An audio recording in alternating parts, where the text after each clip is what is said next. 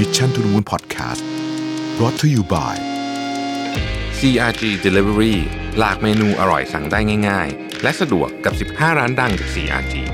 สั่งได้ครบจบในออเดอร์เดียวโทรหนึ่งสามหนึ่งสอง ซี อาร์ จี We serve the best food for you สวัสดีครับยินดีต้อนรับเข้าสู่ Mission to the Moon Podcast นะครับคุณอยู่กับโรบิน ธานุสาหะครับวันนี้จะมาชวนคุยเรื่อง Real Estate นะเรื่องของอสังหาริมทรัพย์ซึ่งก็ผมเอา research มาจาก McKinsey เช่นเคยนะฮะรายงานมาจาก McKinsey เช่นเคยเขาวันนี้พูดถึงเรื่องของ commercial real estate นะครับในบทความที่ชื่อว่า commercial real estate must do more than merely adapt to coronavirus นะฮะก็คือต้องทำอะไรเยอะเลยแหละนะที่จะผ่านวิกฤตครั้งนี้ไปได้สำหรับธุรกิจอสังหาริมทรัพย์นะฮะตอนนี้เริ่มมีคนพูดถึงเรื่องของธุรกิจอสังหาริมทรัพย์มากขึ้นนะครับในแง่มุมที่ว่าเอ๊ะแลนด์ลอร์ดเนี่ยจะลดค่าเช่าให้กับคนเช่าไหมนะครับหรือว่าจะไม่เก็บหรือจะยังไงหรือแม้แต่มีการพูดถึงการเปลี่ยนโมเดลด้วยซ้ำว่าเปลี่ยนจากค่าเช่าเป็น จี พี แทนได้ไหมนะฮะผมยกตัวอย่างนี้นะครับในจริงๆ real estate เนี่ยเวลาพูดถึง commercial real estate เนี่ยมันมีเยอะมากแต่ว่าถ้าเรานึกถึงเอาที่เราเจอแบบคุ้นเคยก็คือห้างสรรพสินค้าเนี่ยนะครับห้างสรรพสินค้าเนี่ยในอนาคตเนี่ยจำเป็นจะต้องจำกัดจำนวนคนเข้าไหมนะมีเป็นรอบๆหรือเปล่านะครับหรือว่าจำเป็นจะต้องเอ่อท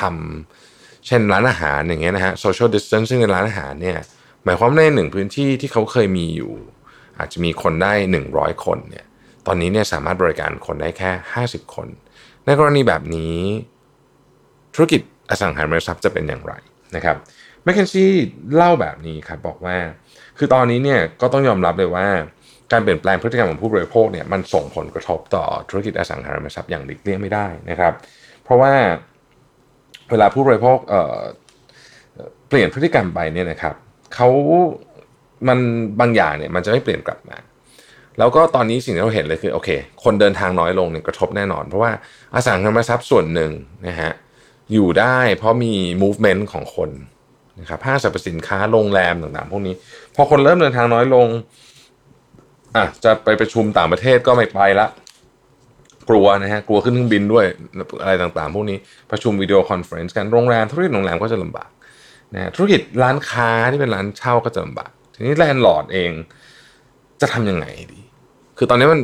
พอพอมันกระทบหนักเนี่ยก็จะลำบากหมดร้านส่วนใหญ่ที่ถ้ายกตัวอย่างอย่างเช่นห้างสรรพสินค้าเนี่ยต้นทุนใหญ่ของเขาก็คือค่าเช่าเนี่ยแหละครับแล้วก็คือแลนด์ลอร์ดเองก็มีค่าใช้จ่ายผู้เช่าก็มีค่าใช้จ่ายมันจะหาจุดตรงกลางกันได้ตรงไหนดีนะครับนอกจากจากนั้นเนี่ยนะครับเรายังอาจจะต้องคุยกันไปถึงว่าในอนาคตเนี่ย เ, เรื่องของที่อยู่การเช่าคอนโดอะไรแบบนี้มันจะเปลี่ยนไปยังไงนะครับถ้าดูตัวเลขมูลค่าของบริษัทณนะตอนวันที่สามเมษายนนะฮะก็เกือบเดือนหนึ่งที่แล้วเนี่ยนะครับบริษัทที่เกี่ยวข้องกับ Real Estate เนี่ยนะครับมูลค่าลดลงประมาณ ยี่สิบห้าเปอร์เซ็นต์ นะครับแต่ถ้าเกิดเป็นพวก Lodging ที่อยู่เนี่ยลดลงไปถึงสามสิบ สามสิบเจ็ดเปอร์เซ็นต์ นะครับในขณะที่ Real Estate บางประเภทไม่กระทบยกตัวอย่างเช่นพวก Storage นะครับหรือแม้แต่พื้นที่ในนิคมอุตสาหกรรมอย่างเงี้ยก็ไม่กระทบเท่าไหร่นะฮะจะกระทบนิดหน่อยนะครับมันจะมีบางอย่างที่เพิ่มขึ้นด้วยซ้ำเช่น Cloud Kitchen เป็นต้นนะนี่ก็เป็นธุรกิจที่กำลังมานะครับทีนี้สิ่งที่McKinseyบอกก็คือบอกว่า behavioral changes that may outlive the crisis นะฮะซึ่งจริงๆเราก็เราก็พูดกันหลายหลายอันแล้วว่าโอเคคนอาจจะจะไปเดินห้างนี่จะยังไงจะจะไปรอบต้องเป็นรอบๆหรือต้องจองหรือยังไงนะครับระบบการทำความสะอาดอากาศนะฮะระบบพวกcirculate อากาศเช่น เอช แวค อย่างเงี้ยจะต้องเปลี่ยนใหม่ไหมต้องมีกฎหมายเรื่องนี้หรือเปล่าเพราะว่าที่ผ่านมาเราก็อาจจะไม่ได้ถ้าเกิดไม่ได้เป็นโรงงานเนี่ยผมก็ว่าคิดว่าไม่ได้มีใครที่จะไปลงทุนระบบอากาศอะไรให้มันอลังการมากมายนักกันนะครับเพราะฉะนั้นก็ต้องคิดว่าหลังจากนี้นี่จะเป็นยังไงนะฮะพื้นที่ที่เดินนะฮะคุณมีห้างเอ่อ หนึ่งแสน ตารางเมตรคนได้กี่คนนะครับร้านคุณหนึ่ง หนึ่งร้อย หนึ่งพัน ตารางเมตรคนเข้าได้กี่คนนะฮะตอนนี้ต้องมีการกำหนดแบบนั้นเลยหรือเปล่านะครับแล้วก็การชิฟไปสู่อีคอมเมิร์ซเนี่ยคือเราพูดคำว่าการชิฟไปสู่อีคอมเมิร์ซเนี่ยมันมัน มันก็ไม่ได้เกี่ยวกับโควิด สิบเก้า ใช่อย่างเดียวเพราะว่าจริงๆมันก็เป็นเทรนด์มาตลอดมาหลายปีอยู่แล้วเพียงแต่โควิด สิบเก้า เนี่ยมันไปเร่งปฏิกิริยาให้เรื่องนี้เกิดขึ้นเร็วขึ้นคำถามก็คือว่าการชิฟต์สู่อีคอมเมิร์ซเนี่ยเสร็จแล้วมันจะคนจะยังกลับมาเดินห้างอยู่แค่ไหนนะครับมหาวิทยาลัยเองนะฮะตอนนี้มีการสอนแบบออนไลน์อยู่ซึ่งคนหลายคนรู้สึกว่าเอ้ยประสบการณ์มันไม่ค่อยดีเท่าไหร่นะฮะดังนั้นในอนาคตเนี่ยพื้นที่ในมหาวิทยาลัยเนี่ยมันจะถูก utilize เป็นลักษณะการสอนแบบไฮบริดหรือเปล่านะครับกึ่งออนไลน์กึ่งออฟไลน์หรือเปล่านะฮะหลายอย่างเนี่ยเขาบอกว่าผมผมคิดว่าประโยคนี้เป็นประโยคที่ค่อนข้างจะชัดเจนในในเรื่องนี้คือว่า behavioral changes that will lead to significant space becoming obsolete in post coronavirus environment it seems imminent คือการเปลี่ยนแปลงพฤติกรรมบางอย่างที่เกิดขึ้นจากช่วงนี้เนี่ยมันจะทำให้พื้นที่บางพื้นที่นะครับมันอาจจะ obsolete คือไม่มีคนใช้ไปเลยในอนาคตพื้นที่ที่มีความเสี่ยงก็คือพื้นที่ที่เคยได้รับอานิสงส์ใช้คำนี้นะจากการที่คนไปอยู่ด้วยกันเยอะๆนะครับอนาคตจะเป็นอย่างไรถ้าเราไม่สามารถจะไปอยู่ด้วยกันแน่นๆได้แบบนั้นอีกแล้วนะฮะทีนี้เขาเลยบอกว่าถ้าเกิดว่าคุณเป็นบริษัทที่ทำ real estate เนี่ยคุณควรจะรับมือกับเรื่องนี้ยังไงดีนะครับมี สี่ถึงห้า ข้อด้วยกันนะครับข้อแรกก็คือว่า earning respect trust and loyalty of customers and employees ก็คือต้องสร้างความน่าเชื่อถือนี่คือ trusted economy นะสร้างความน่าเชื่อถือยังไง